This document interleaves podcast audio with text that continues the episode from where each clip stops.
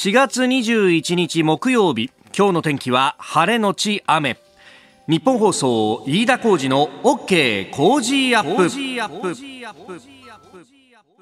朝6時を過ぎました。おはようございます。ニッポン放送アナウンサーの飯田浩司です。おはようございます。ニッポン放送アナウンサーの新行市佳です。ニッポン放送飯田浩司の OK Cozy up。この後8時まで生放送です。えー、有楽町日本放送のあるところ明るくなってまして今12.8度。ただね湿度が高いなというね。そうですよね。えー、今日雨降るんだね。夕方ぐらいから？はいあの雨は夕方ぐらいから降り出す予想で夜は本降りになりそうですね。あら。はいそうなんです。なのでまあお出かけの際帰りが遅くなる方は傘持った方が良さそうですね。そうだよね。あの木曜日は私夕方の辛坊さんの番組のお手伝いがありますんでで今日はねしかもあの共産党の日本共産党の井上聡参院幹事長もいらっしゃると、まあ、いうことなのでですね、えーえーまあ、5時半までは必ず生放送で拘束されるんでじゃあそのぐらいの時期は雨が降り始めてるかなぐらいだね。そうですね。それぐらいの時間になると思います。傘あります？今日。やばい。どっかにね、多分置き傘がロッカーの奥の方に引っかかってたんじゃないかなと思うので、はい、まあその辺をまずあさってなんとかしなきゃなというね、最悪なんかないの？ありますよ。ある、はい、本当？ちょっと相談するわ。一応2本ありますよ。偉いね、えー、もうね、全部あの人任せで生きているっていうのがよく出てくるわけでありますが。えー、えー、ということでね、まあ、あの、折りたたみの傘なんかも、カバンの中にちょっと入れながら、今日は支度をした方が良さそうであります。はい、で、えー、あの、スタジオにもね、長官各地入ってまいりました。まあ、今週はスペシャルウィークということでね、ニュース盛りだくさんでお送りしますんで、ここでもちょっと、えー、長官各地紹介しておきますますと、まあ、ウクライナ情勢についてというのがね、もう一面トップ並んでます。あのマリウポリというところロシア軍が包囲をしているというところでの話であるとかあるいはロシアが ICBM の実験に成功したんだというような、ね、話も出てきておりますがあの、ね、気になる記事としては、ね、朝日のね、え、オピニオン欄であります。このオピニオン欄結構いろんな外部の人に、え、論考をですね、書いてもらったりなんかしてへえというのことが結構あるんですが、えー、経済企業というこれあの経済とかね、あと憲法などのテーマごとに記表という形でですね、まあ、随時掲載をしてくるというのがあって、これ結構ね、いろんなあの読ませるものがあるんですが、今回は、えー、一橋大学の准教授の竹内寛さんという方が書いています、えー、命の値段統計で見れば若者の未来にも救いよということで。昨日ね、あのー、花見の話をちょっとしたじゃないですか、まあ、だだんだんとねこういうのを持ってきたらいいよねっていう話で。であのこれコロナ対策の話なんですけれども、まあ、突き詰めて言えばコロナもそうですが、えー、犠牲者の多くは高齢者だというふうに指摘をしていてであのある意味で、まあ、そう考えるとこのコロナ対策というものは、えー、若者や現役世代さまざまな負担によって主に高齢者の命を救っているのが特徴だというふうに言い換えています。でそこでじゃあ、あの統計的にですね命の値段というのを測ってみたら、えー、どうなんだろうと、まあ、例えばですけれども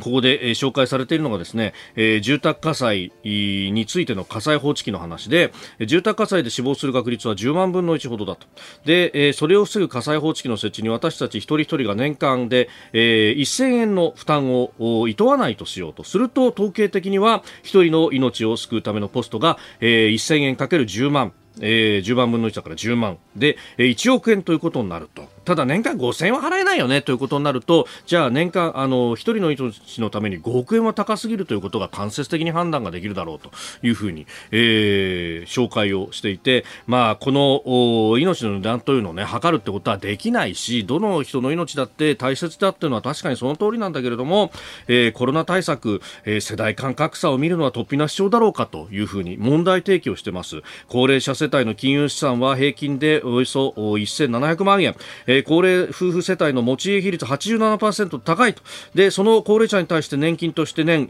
55兆円給付する一方、えー、7人に1人はいるという相対的貧困にある子どもへの支援などの政策には財源がなかなか見つからないと、えー、コロナ対策で積み上がった政府のお、まあ、負債、えー、将来世代の負担として重くのしかかるということも合わせて考えるとうーん複雑な気持ちになるよねということを書いてあっていやあのいい加減こういうですね、まあ、長期的な視点というか、ここら辺の視座に立つべきなんだろうと、まあ、いろんな人がこれ、いろんな形で主張されているということで、えー、ありますけれども、うん、なんかね、あのー、特にね、朝はメジャーリーグの速報なんかもこの番組いろいろ入れますけれども、後で映像を見るとですね、スタンドでは全くマスクもしていないでみんな拍手喝采をしていると、じゃあ日本はどうなんだと。いうようなことを考えると、ね、えー、バランス感覚ってものが求められるなというのは非常に考えられるのと、ええー、一つに振るっていうことの怖さっていうのは、えー、例えばゼロコロナを推し進めて経済めちゃめちゃになりつつある中国なんかを見ていても思うよねというところであります。あなたの声を届けますリスナーズオピニオン。この傾向時アップはリスナーのあなた、コメンテーター、私、田新業アナウンサー、番組スタッフみんなで作り上げるニュース番組です。えー、ぜひメールやツイッターでご参加いただければと思います。オープニング、雨の話をしたら、お前の心の中は土砂降りだよなっていうですね、えー、ツッコミがやたらと来ておりますが、昨日もさよなら負け。ね今日は、中止だろう いや、昨日も。中止なら負けない。お風呂入って出たら負けてたんですよ。本当だよな。俺もさ、パッとつけたらさ、はい、あああああれ？入っちゃうの？これライトスタンドああみたいなね。ね踏んだ。さて、えー、今朝のコメンテーターは明治大学教授、経済学者飯田康之さんです。えー、いつもより少し早い6時15分頃からご登場です。そしてゲスト自由民主党河野太郎広報本部長、インタビューの模様をお聞きいただきます。えー、6時10分過ぎと7時、6時15分過ぎですね。それから7時10分頃、おはようニュースネットワークのゾーンでと。2カットであります、えー、メールツイッターでもお待ちしております、まあ、経済についての、ね、話もたっぷりと伺ってまいります今週はイーチコ下町のハイボールゴールデンブレンド 350ml 缶24本入り1ケースを毎日10人の方にプレゼントしています。ポッドキャストや YouTube でお聞きのあなたにもプレゼントが当たるチャンスです。番組ホームページのプレゼント応募フォームから住所やお名前、電話番号を登録してご応募ください。この時間からコメンテーターの方々ご登場です。えー、今朝は明治大学教授で経済学者飯田康之さんです。おはようございます。おはようございます。よろしくお願いします。よろしくお願いいたします。朝からありがとうございます。はい。えー、今週はあ経済から外交安全保障までどうなる日本工事ワールドウォッチと題しまして、えー、各界のエキスパートたちと今世界で何が起こっているのか迫ってまいります。えー、この時間はですね飯田さんを交えまして自由民主党河野太郎広報本部長へのインタビューの模様をまずお聞きいただこうと思っております、えー、ここでは国会議員の SNS 活用の重要性についてそれからですね、まあ、ワクチン政策コロナ対策このあたりは元ワクチン担当大臣として言いたいことが山ほどということでありました。ではまずお話をお聞きいただきますさあこの時間は自由民主党広報本部長河野太郎衆議院議員にお話を伺います、えー、河野さんおはようございます。よろしくお願いします。おはようございます。よろしくお願いいたします。あの河野さんもツイッターのフォロワー数が200万人をはるかに超えるというところで僕もよく見てるんですけどしかしよく見てるとですねいろんなところに全国津々浦々回られてらっしゃいますね。はい、まあ、今あの広報本部長という仕事柄、はい、自民党の地方の議員の皆様に SNS をもっと活用してくださいというお願いに上がってるところです。やっぱり細かくやっていくというのは大事ですか？芸能人ならね、ええ、今日ツイッターを始めて明日1万人フォロワーが突破しましたってことあるかもしれませんが、うん、まあ政治家ではそういうことはないんで、はい、もう今日始めて、あとはコツコツ続けるしかありませんよっていうことは、うん、あのお伝えをしてます。本来は現職は有利なんだからと、そうですね。現職圧倒的有利のはずなんだけども、うん、何もしてなければ、スタートラインで新人と同じになりますよ、それでいいですか、っていう、まあ、若干脅しも入ってますけど。でこのねあの SNS を活用していろんな声をっていうところでこの間会見を党本部でやられてましたね。はい。今原油高、円安、まあ、ウクライナ情勢、こんな感じで、コロナの第7波と言われている、まあ、いろんな問題に直面している中で、今、あの皆さんどう思ってますか、今、皆さん何を考えてらっしゃいますか？っていう意味で今の生の声っていうことでライブボイスと名付けて、はい、ライブボイス改革。あの今の皆さんの声をツイッターとか、あるいは自民党のウェブサイトのメールフォームからお寄せくださいというあのプロジェクトをスタートして、うん、もうあの1万件を優に超える件数を寄せていただいてますんで。どうですか、まあ、傾向とかっていうのはこれからの分析かもしれないですけれども、あのツイッターですから、ええ、あの同じツイートを何回もできたりということもありますんで、まあ、あんまり数にこだわらずにですね、はい、あの中身をやっぱりきちんとこう見ていきたいなというふうに思ってます。うん。まあ、これね、いろんなところで今、コロナもそうだし、ウクライナもそうだしと、心配事多いと思いますが、まず、あの、河野さん、さまざま SNS 等々でも発信されてますが、ワクチンの接種に関してっていうのは、まあ、直近、担当大臣もなさっていた。で、その大臣のポストが、まあ、3月いっぱいで、えー、期限が切れてしまうと、これ、ね、あの、この先の接種の体制であるとかっていうのは、どういうことをお感じになってらっしゃいます？あのそうですね、私がワクチンの担当大臣やってた時の、まあ、仕事の半分は、厚労省を張り倒すっていうのが仕事でしたから、はい、あの結構リーダーシップを持って進めていかないといけない部分はあると思います。ただ、3回目のワクチンはもう自治体にお配りをしていて、はい、自治体も体制が整ってってるんですね。で今店開きをしてるんだけどもお客さんが来てくれないというのが一番の問題ですから、はい、厚労省には、えー、いろんな3回目のワクチン接種のデータも揃ってきてるでしょうから、はい、本来はそれをきちんと世の中にお伝えをしてだから大事ですっていうことを言わなきゃいけないんだと思いますが、まあちょっと元担当大臣からしてみると厚労省またサボってんなっていう、ま、サボってんなと、はい、そういう気がちょっとしてます。これそれどころかなんか4回目話が出てきてでなんかもう数は確保したんだとか、なんか報道ばっかり先行しているようなところがあるような気がします。あの3回目のニーズをちゃんと伝える前に4回目の話をしてもですね、うん、それはなかなかあ4回目やろうかと思ってくれないでしょうし、うん、4回目は誰が打つんですかっていうことを決めないと自治体も準備のしようがないですよね。4回目やるぞと、さあ接種券用意しろって、いやいや誰に送るんですかっていう話になっちゃいますから、あのそこはきちんと自治体とコミュニケーションを取りながら、はい、厚労省で決めなきゃいけないこと、厚労省で国民にしっかりと伝えていかなければいけないことを、うんあのこれをやっていかないといけないと思ってはおります。あの思い返してみると1回目、2回目の接種の時でその前段階で、まあ、お医者さんなどにインタビューしてもこう非常に危惧していたことが HPV ワクチンの時のように、まあ、あのいろんな噂だとかっていうのが一人歩きしてしまって、ワクチン危機が起こったら困ると、コンさん、相当 SNS とかでその辺の効果、効能的なものだとかっていうのはまあ、もうかなりこう頻繁にというか何度も何度も同じネタでも発信していらっしゃったような気がするんですけどその辺っていうのは心がけてらっしゃいました？そうですね。正しい情報を継続的にきちんと発信をしていって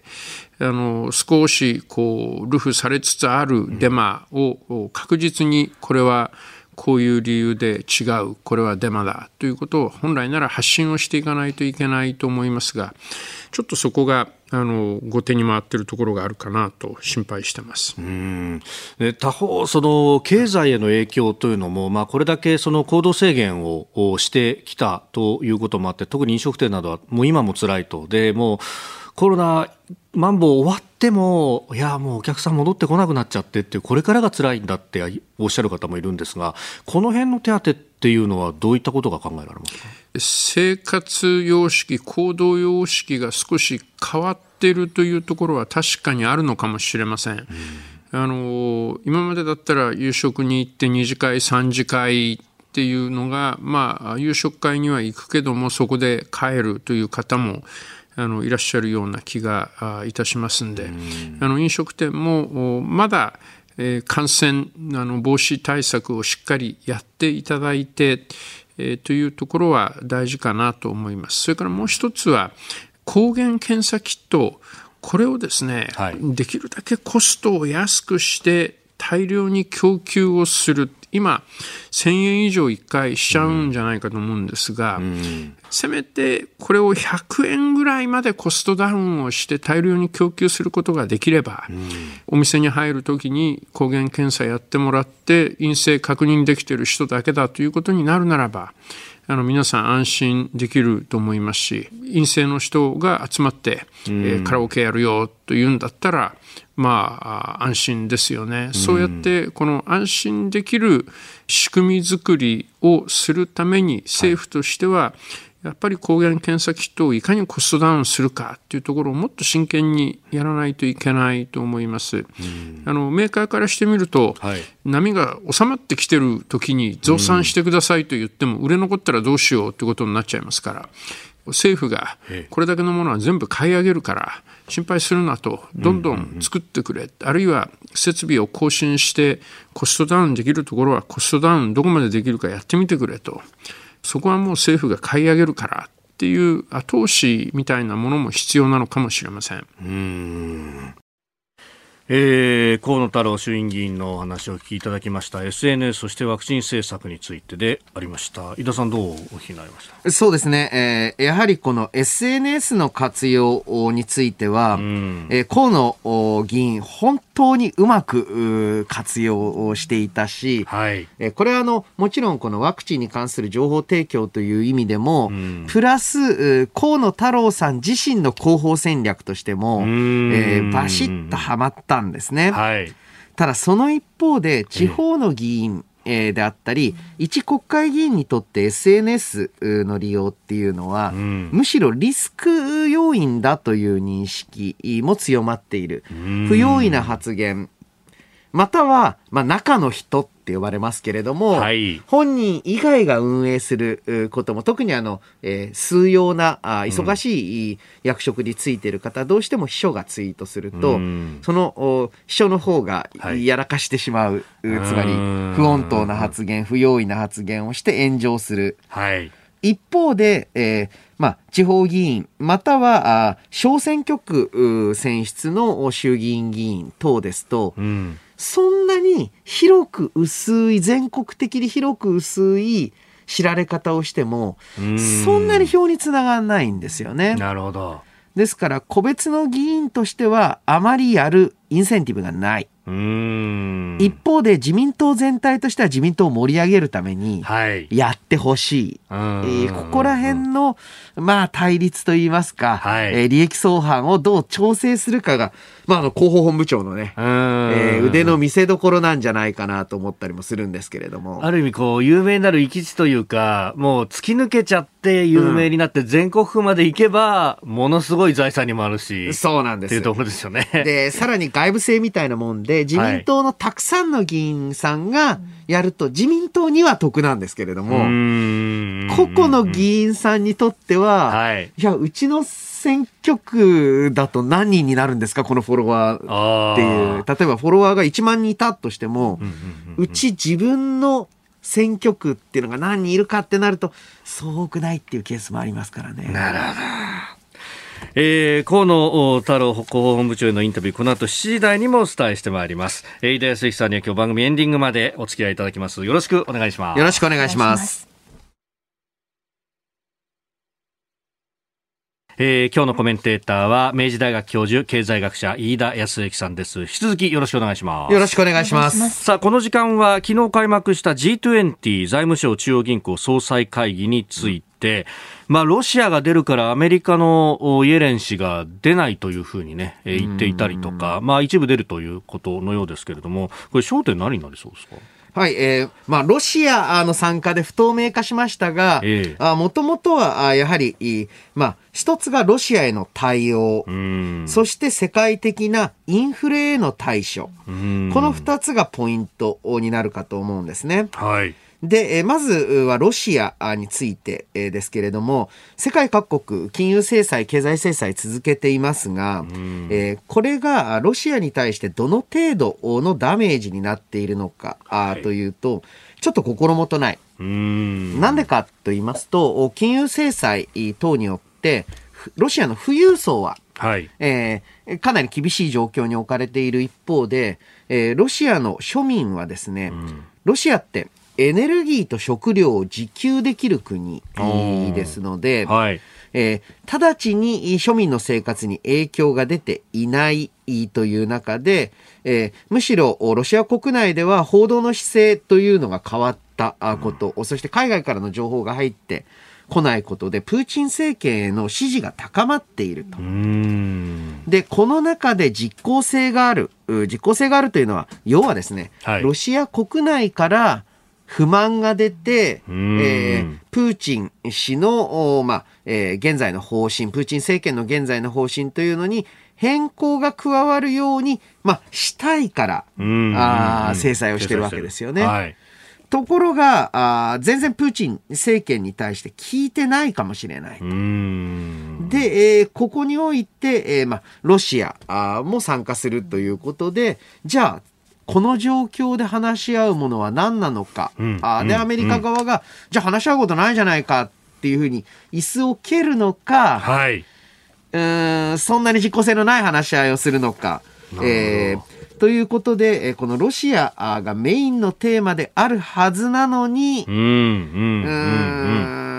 うん、そうなるとロシア、そしてアメリカが来る来ないってなると、対応はインフレーション。そして、えー、もう一つはエネルギーという話になると思います。はい、うん。えー、今、速報が入ってきました、この G20 財務省中央銀行総裁会議、終了したということですが、はい。共同声明の取りまとめを見送ったということであります。ね、まあ、まさにこの今おっしゃったロシアへの対応をめぐって参加者の、あ参加国の見解が分かれたからだと、えー、いうことであります。それから、あの、イギリスのスナク財務省があ発信しているようですが、ロシア代表の発言時にアメリカ、イギリス、カナダの代表が退席したとツイッターで明らかにしていると。で、えー、一方、議長国インドネシアの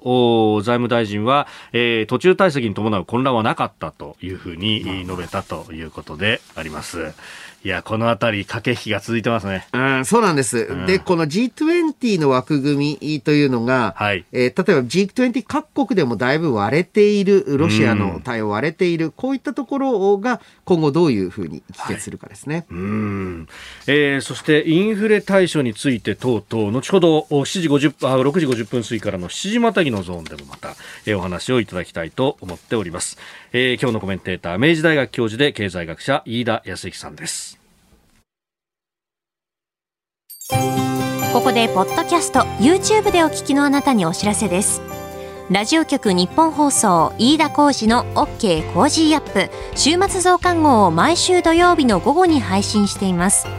1週間のニュースの振り返りこれからのニュースの予定今週の株式市場のまとめと来週の見通し今注目の銘柄を深掘り解説してお送りしています。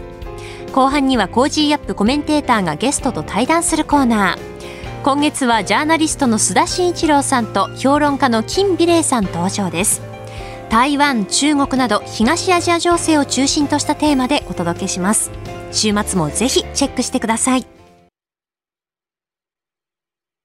あなたと一緒にニュースを考える飯田浩二の OK 工事アップ。この時間からコメンテーターの方々と7時をまたいで一つのニュースを掘り下げてまいります。えー、今朝は明治大学教授で経済学者飯田康之さんです。引き続きよろしくお願いいたします。よろしくお願いします。お願いします。えー、まずは株と為替の動きをお伝えしておきます。えー、20日20日のニューヨーク株式市場ダウ平均株価、えー、前の日と比べ249ドル59セント高い3万5160ドル79セントで取引を終えております。えー、ハイテク銘柄中心のナスダック総合指数は166.59ポイント下がって、えー、1万3453.07でした。一方、円相場ですが、1ドル127円80銭付近で取引されております。えー、ということで、ニューヨークダウ平均続伸という形になっております。はいあの、今回の円安、やはりですね、はい、急速だということで、えー、多くの方不安に思われているかと思うんですけれども、これ、えー、じゃあ世界各国はどうなっているのか、はい、というと、世界各国、まあ、特にヨーロッパ、アメリカについては、為替レートではなく、金利が急騰しています。はい、金利。世界各国、金利が急騰している。一方で日本は、金利については日銀が、はい、えー、まあ、低く抑えるという方針堅持しているので為替の方が大きな動きになるということなんですね。では、世界各国、なぜ、えーまあ、特にアメリカ、利上げを急いでいるか、というと、アメリカでは消費者物価の上昇率が前年比で8%を超える状態になっています。はい、これはもうどっからどう見ても、うん、インフレ、えー、なわけです。で、これを抑えるために金利を上げて、ちょっとあの需要を冷やす、方法を、まあ、取らざるを得ない。はい。で、これと類似の状況にあるのがイギリスです。一方で、ちょっと様子が違って、はい、かつ、アメリカ、イギリスよりは日本に似ているのがヨーロッパの状態です。はい、ヨーロッパでは原材料の価格が、えー、30%前年比で上がっています。一方で消費者の物価は5%程度の上昇です。まあ数字の話ばかりしてもなんですので、簡単に言うと、はい、ヨーロッパの場合は原材料の値段は上がったけれども、えー、販売価格はそんなに上げられてない。たださすがに30%も原料費上がっちゃったら、はい、そのままの売り値ってわけにいかないので、えー、またあの、原材料とかガソリンだって、えー、物価の一部ですから、えー、消費者の物価が5、6%上がってきている。じゃあ一方で日本はというと、はい、原材料の価格、まあこれ企業物価指数というふうに言われますけれども、えーこれで言うと、ヨーロッパには遠く及ばない上昇率です。はい。1割程度の上昇だと。うんうんうんうん。10%程度。で、えー、一方でやっぱりその程度の上昇だと、まあ、商品の価格にちゃんと乗っける、うん、つまり原材料上がったから値上げしますよってできない会社が多いので、はい、えー、物価指数の上昇は、まあ、一応そういったエネルギーとか含めてプラ1%。うん。まあそういったものを除く、食料品エネルギーを除くと、まだマイナスという状態だと。で、えー、こういう状態ですとですね、アメリカが、はい、アメリカも原材料費も上がってる。はい、物価もそもそも上がってる。っていう国で利上げを急ぐ。で、えー、そして、えー、日本のように、まあ、まだまだあまあ、物価が上がっていない国で利上げを、はい、まあ、あ見送るといいますか、金利を低く抑えるというのは自然な反応なんですね。で、えー、これがポイントなんですけれども、はい、為替レートの安定と国内経済の安定っていうのを両立させることはできないんです。なので、えー、うんうんうん、まあ、国内経済の安定を取るのか、為替の安定を取るのかあというのを、本来選択を迫られてるんですね。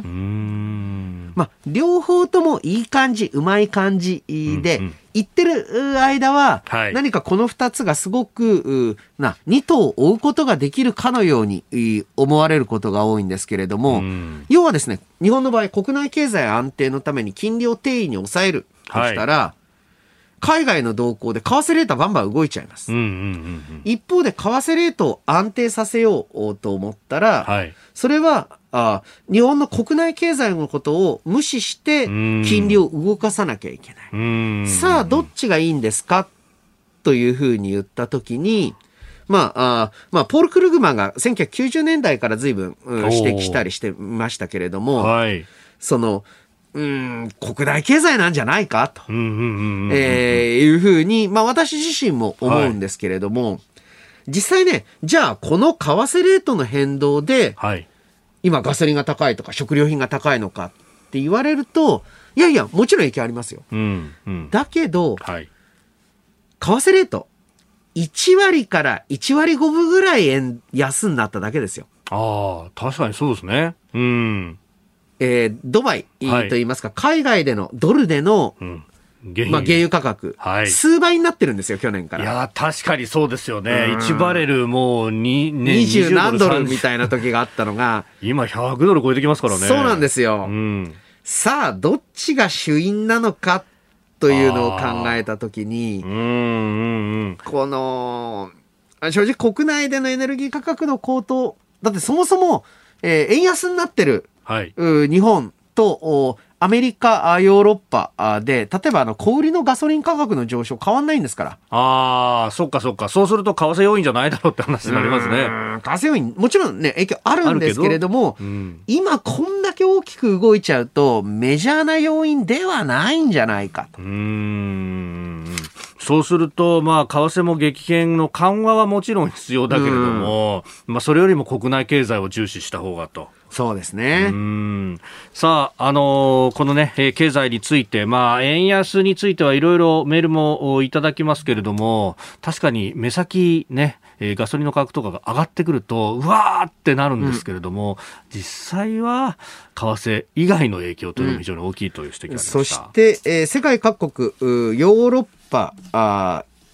アメリカ、イギリス、うはい。日本で、小売り、消費者が買う、うまあ、エネルギー価格といいますか、ガソリン価格の上昇。はい。日本、比較的上昇率低い方なんですよね。もっと激しく動いてますか？はい、あ日本の場合、やっぱりですね、えー方法としては私、あまり好みではないんですけれども、えー石油元売りへの補助金あーはい提供されていますので、えーそれによる抑制効果もちろんあるんですうね。んで、えーこういったところからして上昇率で見ると、実は日本そこまでではないと。うんそれでもね、やはり170円台、えー180円を迫る、まあ、小売価格高いので、はい。うん補助金の増額に、まあ、現政権だとそっちを選ぶんでしょうけれども、えーやはりトリガー条項お等の、おまあ、手再適用によって、うんえー課税を下げていくとか。また、あ電力料金については、はい。えー今あ、まあ、かなり重く付加されている再生可能エネルギー促進のための賦課金というのを、うん。これこの状況で続けるんですか？ええで、世界各国、う例えばドイツはですね、石炭火力の発電割合を大幅に引き上げています。で、えー日本のお新型の石炭火力よりも、はるかに CO2 排出量の多いはい石炭火力発電所ですと。世界的な流れとして、脱炭素、おまたは SDGs というのは、あくまで世界が平和であるからこそ、えー推進できるもので、はい。この状況なんですよ。ウクライナ。ええうんで、この状況でも、再生可能エネルギーがって言ってるのは、正直馬鹿げてるんですね。あの、まさにあの、タイタニックの甲板で椅子を並べ直すという話がありますけれども、はい。あの、今まさに、まあ、有事で、その時に、なんで再生可能エネルギーの話してんですかと。あの、もう、で、日本以外の国は、とっくに、はい。えーまあ、石炭火力か原子力に舵を切ってますよと。ようやく岸田首相も、はい。重い腰を上げて、えーそしてまあ経済界からの強い要望もあって、原発再稼働には、えー前向きな姿勢を示している。次は、私は石炭火力だと思ってる。で、えー実はね、日本の石炭火力って発電効率いいんで、うん。あの、むしろその普及っ旧型の火力を動かさせるよりも、改善、あの、世界的には CO2 の排出量を改善する可能性さえあるわけです。うん。で、えーこういった経済対策においても、はいえー戦略的に、えーまあね、もちろん、うん全員に恩恵が及ぶようなあ消費減税であったり、はい。えーまたは一律給付金のようなものをもう重要は重要なのかもしれませんが、えーそういったまあ財政を使うのであれば、はい。えーこういった有事に強い、うん。まあ、ある意味経済安全保障につながるような支出を中心に、えーしていくべきなんじゃないか。あそういう局面。だから私普段と言ってることがだいぶ違うんですよね。普段ですとそういった選択的な支出は良くないっえええてえ。私は基本言うんですけど、はい。この有事に際して、そう、コロナ、うんあそして、えーウクライナ以降のおエネルギーという状況ですと、はい。やはりあの、うその状況に応じたあ最前提、えーというのがある。うんうんよくですね、えー論壇うん等では、はい。何十年同じことを言ってる人が一貫性があるというふうに言われがちなんですが、はい。それはね、うん。あの、一切ハンドルをまっすぐから動かさないで車運転するようなもんで、うん、えー、決して私はあの、妥当な方法ではないと思うんですね。とにかく、どの局面でも、公共事業増やせっていう人、はい、どの局面でも公共事業減らせっていう人、うん、これね、多分ね、どっちも間違えてるっていうのが私の正直な感想です。うん。まあ、あの、主張としてはあるのかもしれないけど、それだと実務的にはもう破綻しますよね、という話ですね。あの、ですから、ある意味、実際の現実的な政策を考えない。そしてやっぱりあの、ね、キャラ立ちとしては、はい、ずっと同じこと言ってた方がいいんですよ。ああ。な、〇〇の誰々さんみたいな風な看板になるんですよね。ね、えー、ちなみにね、株式予想の世界でもいますよね。いつでも上がるというエコノミスト、いつでも下がるというエコノミストとかね。はい、あの、これあの、株式市場を見ご覧になってる方は、はい、ピンとくる名前があるんじゃないかなと思ったりします。えー、ニュース7時またぎ、まあ、足元の経済、えー、の状況、そして商戦というところをお話しいただきました。おはようニュースネットワーク。東京有楽町日本放送キーステーションに全国のラジオ局21局を結んでお届けいたします。おはようございます。日本放送アナウンサーの飯田浩二です。今朝のコメンテーターは明治大学教授で経済学者の飯田康之さん。取り上げるニュースはこちらです。これからの日本の外交戦略自民党河野太郎広報本部長に直撃。ロシアによるウクライナ侵略で改めて重要となった外交安全保障戦略。これからの日本に必要な外交の仕組み対面外交の重要性について、えー、自民党河野太郎広報本部長に直撃いたします。えー、ということでインタビューをしてまいりましたが、まあ、河野さん、えー、安倍政権で、えー、外務大臣、うん、そして防衛大臣も務められたというところもありますんで、えー、外交についてもやはり言いたいことはたくさんあるというところであります。えー、まずインタビューをお聞きいただきまして、その後、井田康之さんにもコメントいただきます。では、インタビューです。ワクチン担当大臣やられて、防衛大臣もやられて、外務大臣もやられてという、まあ、キャリアの中で、やっぱり今、外交が非常に注目されていると。であの先月ですけれども、うん、今月の頭に林外務大臣があポーランドに行くと、まあ、これ、法務大臣の感染があったので、代わりにということでしたけれども、でスケジュールを見ると、ポーランド行って、一旦日本帰ってからまた、NATO の外相会合に行くことになると、これ、ここを一直線につなげられないかという問題提起、河野さん、されてらっしゃいましたよね、あれの意味っていうのを、改めて教えていただいていいですか、はい、あの私も外務大臣をやっていた当時に、ですねもう国会日程に本当に振り回されるんですね。うん、中国の外務大臣はあの全人代、うん、年に1週間、えー、行ってればいいよと、はい、あとは自由に飛び回れる、日本の外務大臣はもう国会日程の合間を縫って、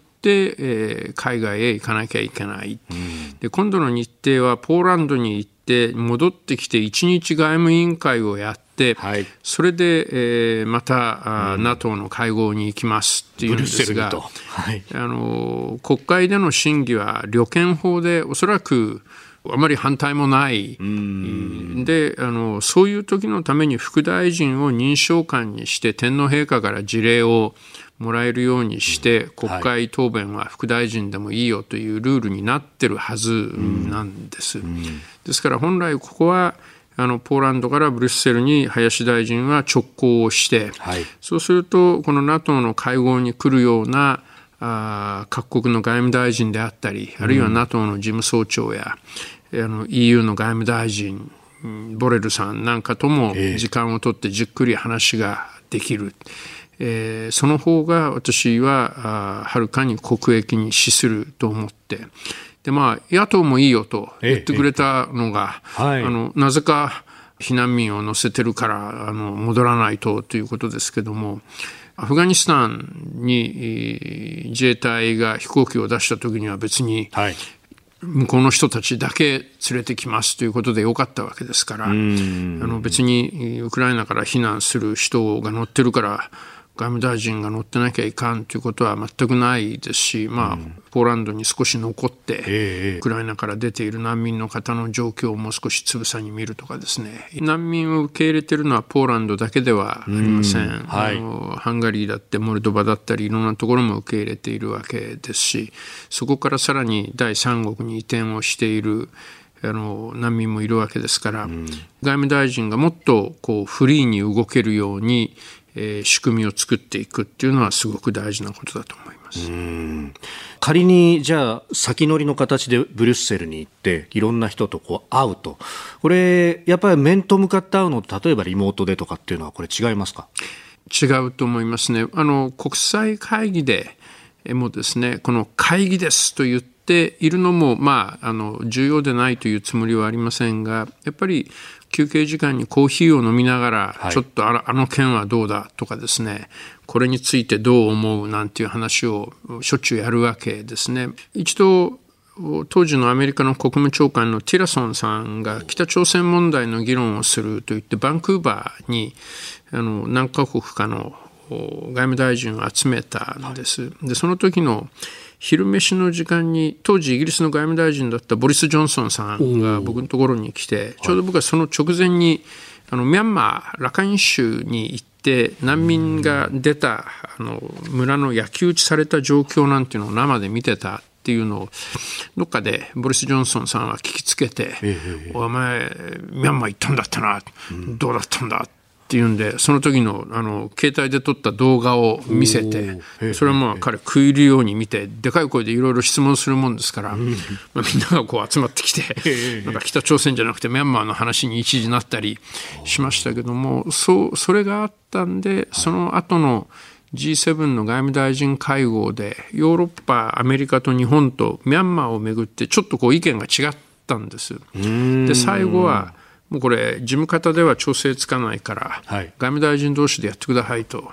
でヨーロッパ、アメリカを代表してボリス・ジョンソンでこっち側僕で2人でちょっとこの意見の違いをどうあのまとめるかっていうのを2人でやりましたけども、まあ、あのバンクーバーからずっとその後の電話会談なんかでもミャンマーの話をしてましたんで分かったと。じゃあここは太郎の言い分を認めようと。その代わりお尻切れっていうんでじゃあお尻は G7 の首脳会談までに日本のやり方で効果出なかったらそこは変えようっていうような話をしました。だからもともとはそのバンクーバーでの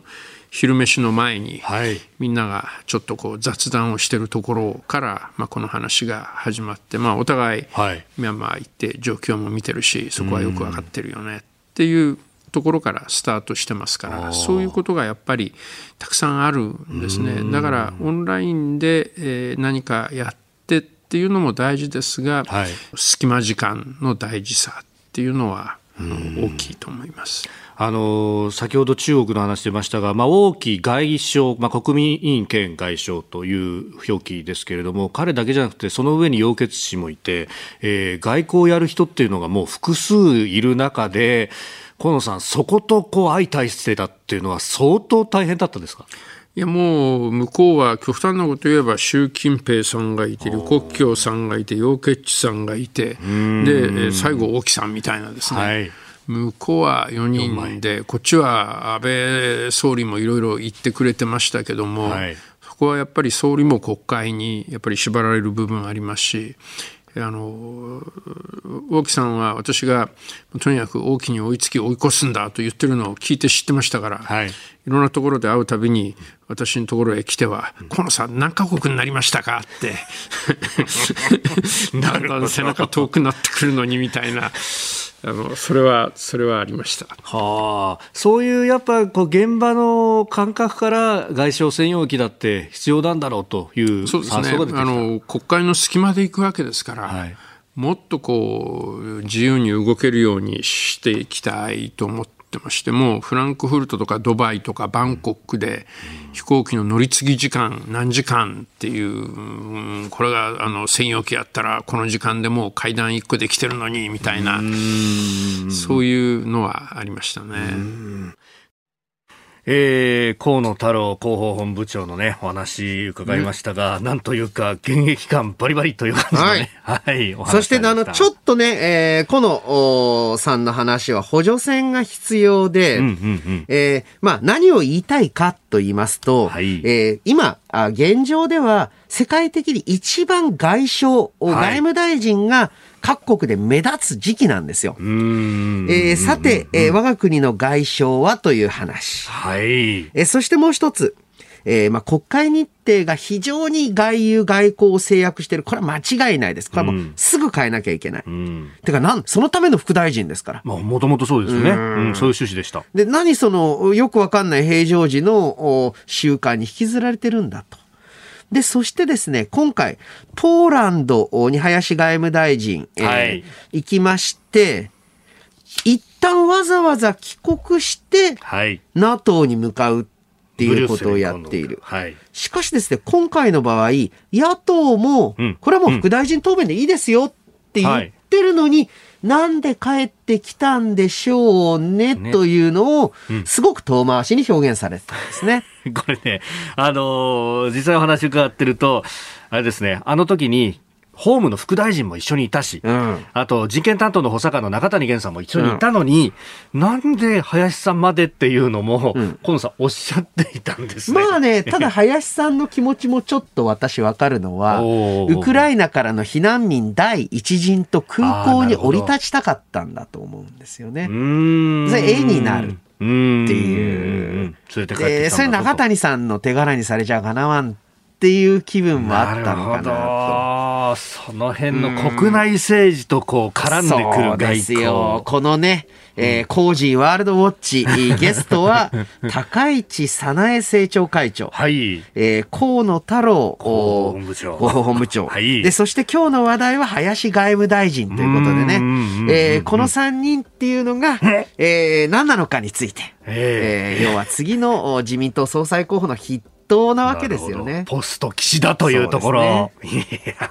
仁義なき戦いという感じがありますが、はい、えー、コンタの広報部長のインタビューをお聞きいただきました。えー、日本総動機の方はこの後も飯田康之さんにお付き合いいただきます。以上、おはようニュースネットワークでした。今朝は明治大学教授で経済学者飯田康之さんとお送りしております。引き続きよろしくお願いします。よろしくお願いします。続いて教えてニュースキーワードです。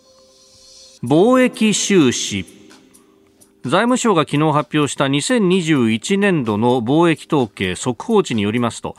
輸出額から輸入額を差し引いた全体の貿易収支は5兆3749億円の赤字となりました。燃料高や円安で輸出入額はいずれも過去最大で赤字額は比較可能な1979年以降4番目の大きさとなっております。赤字が増えたというような見出しも立っておりますが、まあそうでしょうね。えー、うん、まあこの状況で、はい、えー、貿易収支赤に触れなかったらまあおかしいわけで、じゃあどこからの輸入が増えたのかというと、まあ、輸入額と言ってもいいんですけれども、はい、圧倒的に中東であります。えー、なんで増えたか、あまあ、原油価格が上昇している。これはあの、去年1年間のデータなので、はい、去年の後半からの上昇分ですね。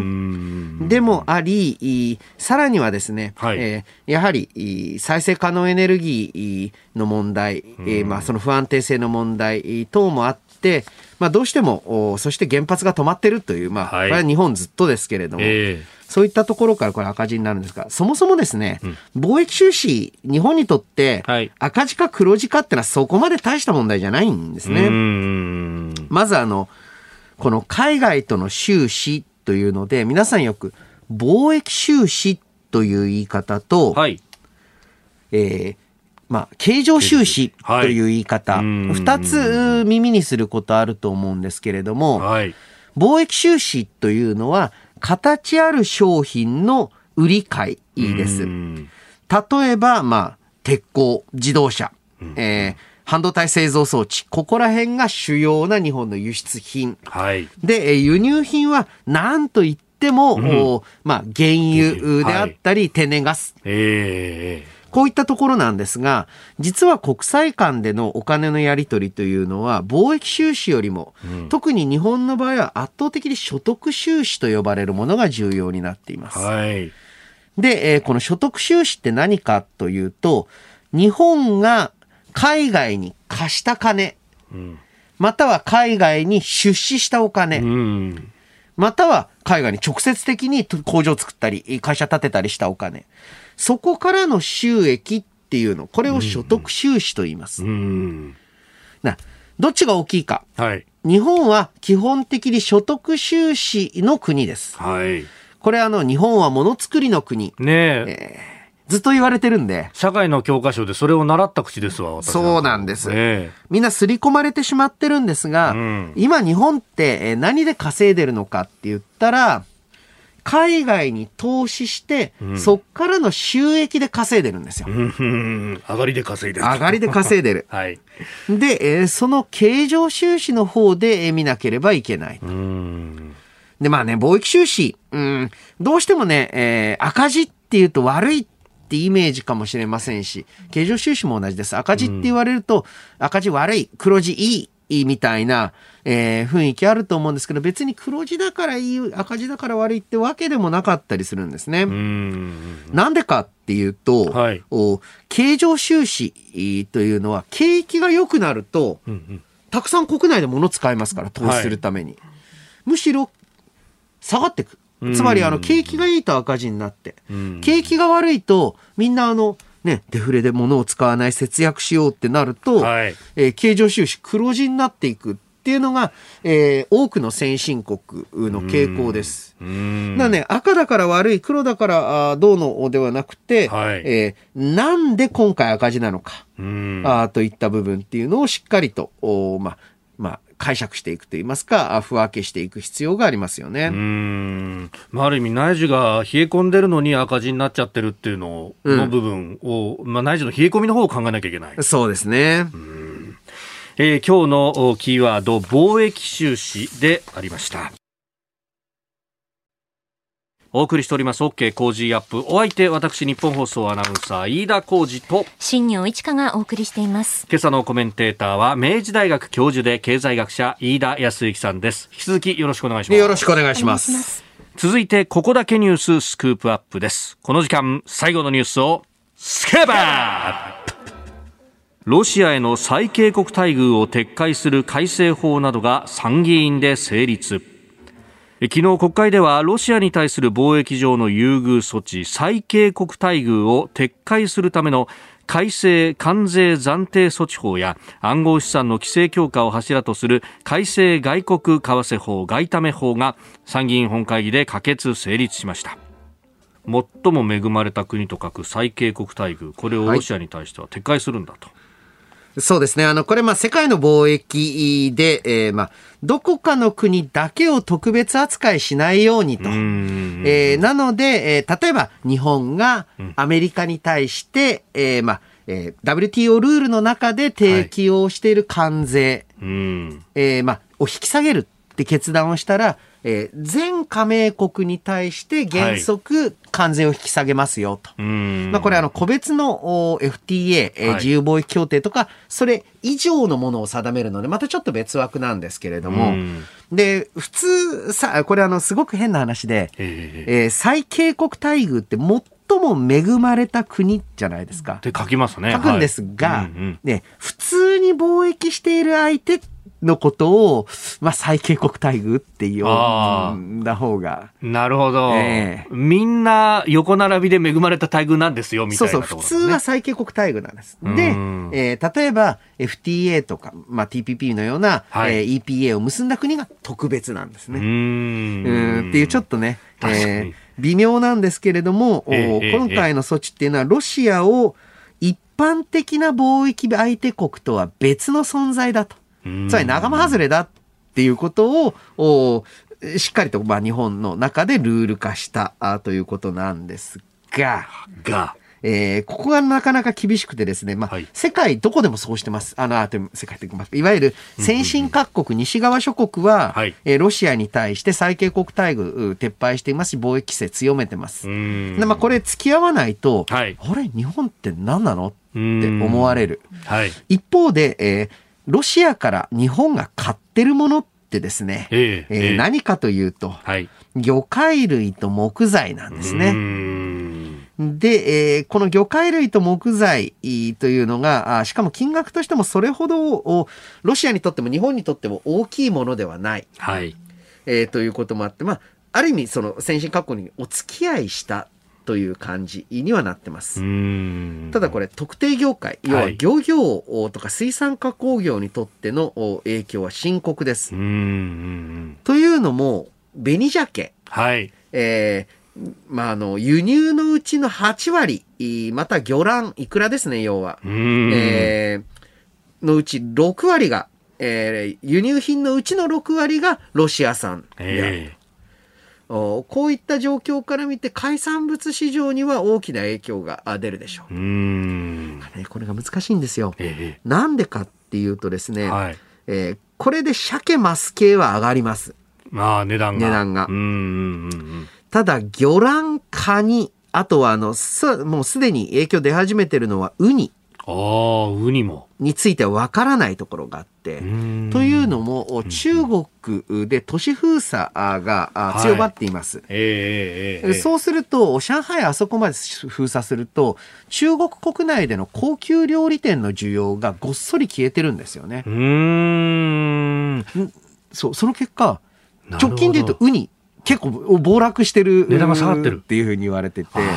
確かにそれこそカニとかの業者さんとかに聞いても今までだとその中国富裕層あとアメリカの富裕層とかがバルクで買っていくから、うん、そうそう。なかなか買い負けるんだって話してたんですけどそこがかえって競争力が出てくるかもしれないですね。そうなんです。でその一方でもちろん関税を引き上げるっていう、はい、あの影響もありますから。ああ、プラスとマイナスがある意味混在した状態で今市場が動いている、うん、そうですね。はあ。いや、やっぱこう、一筋縄じゃいかないというか。そうなんです。で、この貿易に関する規制もですね、はい、ねやはり、えー、ロシアの場合は工業製品を買ってもらうとかって、まあ、まあ、海外に対して、はいえー、ロシアは工業国ではないので、えー、じゃあ、ロシアのものを買いませんって言ったところで、ロシアにとってどの程度ダメージがあるのかというところが未知数だと。で、えー、現在世界で、また日本国内で起きている様々な問題、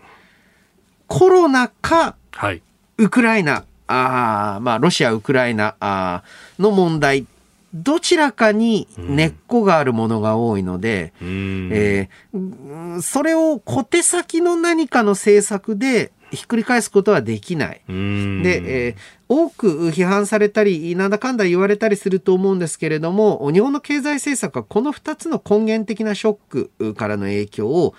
どうやって和らげるかとか、どうやって影響期間、影響がどうしても及んでしまう期間の国民生活をサポートするかっていう、すごく、まあ、言葉悪いんですが消極的な政策にならざるを得ない状況ではあるんですよね。うんまあ、そんな中でね、あのー、なんか困窮世帯、うん、子育て世帯に対して、えー、5万円を給付するであるとかっていういろんな策が出てきてますけれども、うんうん、まあ、これ、まあ、この政権対象を絞って、えー、給付金的なものを出したがるなという感じもありますが。うんこの辺、まあ、なかなか処方箋って難しいかもしれないですけど。そうですね。で、え特にですね、飲食サービス業、はい、宿泊業、で、えー、こちら、宿泊業はね、えー、いろいろ県民割等始まっているので、ちょっとは助かってるんですけれども、えー、やはり飲食サービス、宿泊の関連業者とか、その周りに、まあ、連なっている、えー、まあ、サプライヤーたちっていうの、この、ここには全然あの明確な給付金というのは出てません。えー、そうするとですね、えー、このコロナを通して、えーまあ、業界のあり方絶対が変わってしまう。まあ、要はですね、特定の業界がごっそり、えー、なくなってしまうかもしれない。で、そしてこのコロナあじゃなくて、今度はウクライナ侵略の問題に端を発して、えー、水産物、水産加工業のあるクラスターがごっそりなくなってしまうかもしれない。こういうのに対して、えー、まあ正直ですね、経済産業省、また農林水産省というレベルよりは、はい、各都道府県の腕が試されている状況だと思います。ちょっと細かすぎて、一国全体の政策としては見つけにくいんですね。うんですから、まあ、県の、はい、まあ、農商工科等がどう、しっかりとその県内の、まあ、加工ネットワークとか生産物ネットワークっていうのを、え守っていけるのか。うん、結構ね、県庁の力が試されている局面だと思いますね。なるほど。コロナ対応もそうでしたしね。そうですね。うんえー、今日のスクープアップでした。このコーナー含めてラジコタイムフリーポッドキャスト YouTube でも配信していきます。番組ホームページご覧ください。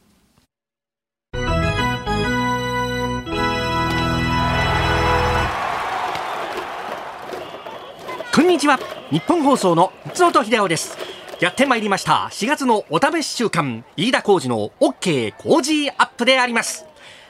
それでは出場選手の発表です。1番月曜日ジャーナリスト須田慎一郎。コージーの切り込み隊長おじきのぶっ込みは見られるのでしょうか？2番火曜日外交評論家三宅邦彦。北京中東ワシントン。世界を渡り歩いた外交経験がものを言うのか？3番水曜日作家自由民主党参議院議員。青山茂春。果たして有楽町の朝にヤタガラスが降臨するのでありましょうか？4番木曜日明治大学飯田康之。通称ヤング飯田。この4月に晴れて教授に昇格しました。いわゆるその実力はどうか？5番金曜日ジャーナリスト峰村健二なんやかんやありましての電撃移籍。今後の活躍に期待しましょう。6番ゲスト高市早苗政調会長。さまざまな政策を生み出すまさに自由民主党のキーパーソンであります。7番ゲスト河野太郎広報本部長。私ヤギとは違ってフォロワーの数がなんと240万人以上最強の SNS の使い手が登場です。8番パーソナリティ飯田浩二最近では阪神の勝率とトークのキレが連動しています。頼むで本間9番新業一華。女性アナウンサー界の喧嘩番長あるいは切り込み隊長と言われております。しかしながら後輩からは鬼軍曹と呼ばれているようであります。そのようなことは呼ばれておりません。余計なお世話です。ここでお聞きのお客様やお連れ様のお呼び出しを申し上げます。1都3県にお住まいの方で、何らかのアンケート的なものが届いているという皆様、飯田浩司の OK Cozy up はニッポン放送で平日朝6時から8時に放送しています。細かいことは割愛させていただきますが、飯田コーチの OK コージーアップは日本放送で平日の朝6時から8時に放送です。ニッポン放送平日朝6時から8時。ニッポン放送平日朝6時から8時。ラジオで聞いても、ラジコで聞いても、ポッドキャストで聞いても、YouTube で聞いても、何で聞いても、まさにこの平日朝6時から8時に放送であります。10人目の選手はお聞きのあなたです。番組の勝利のためにも、ふるってご参加をよろしくお願いします。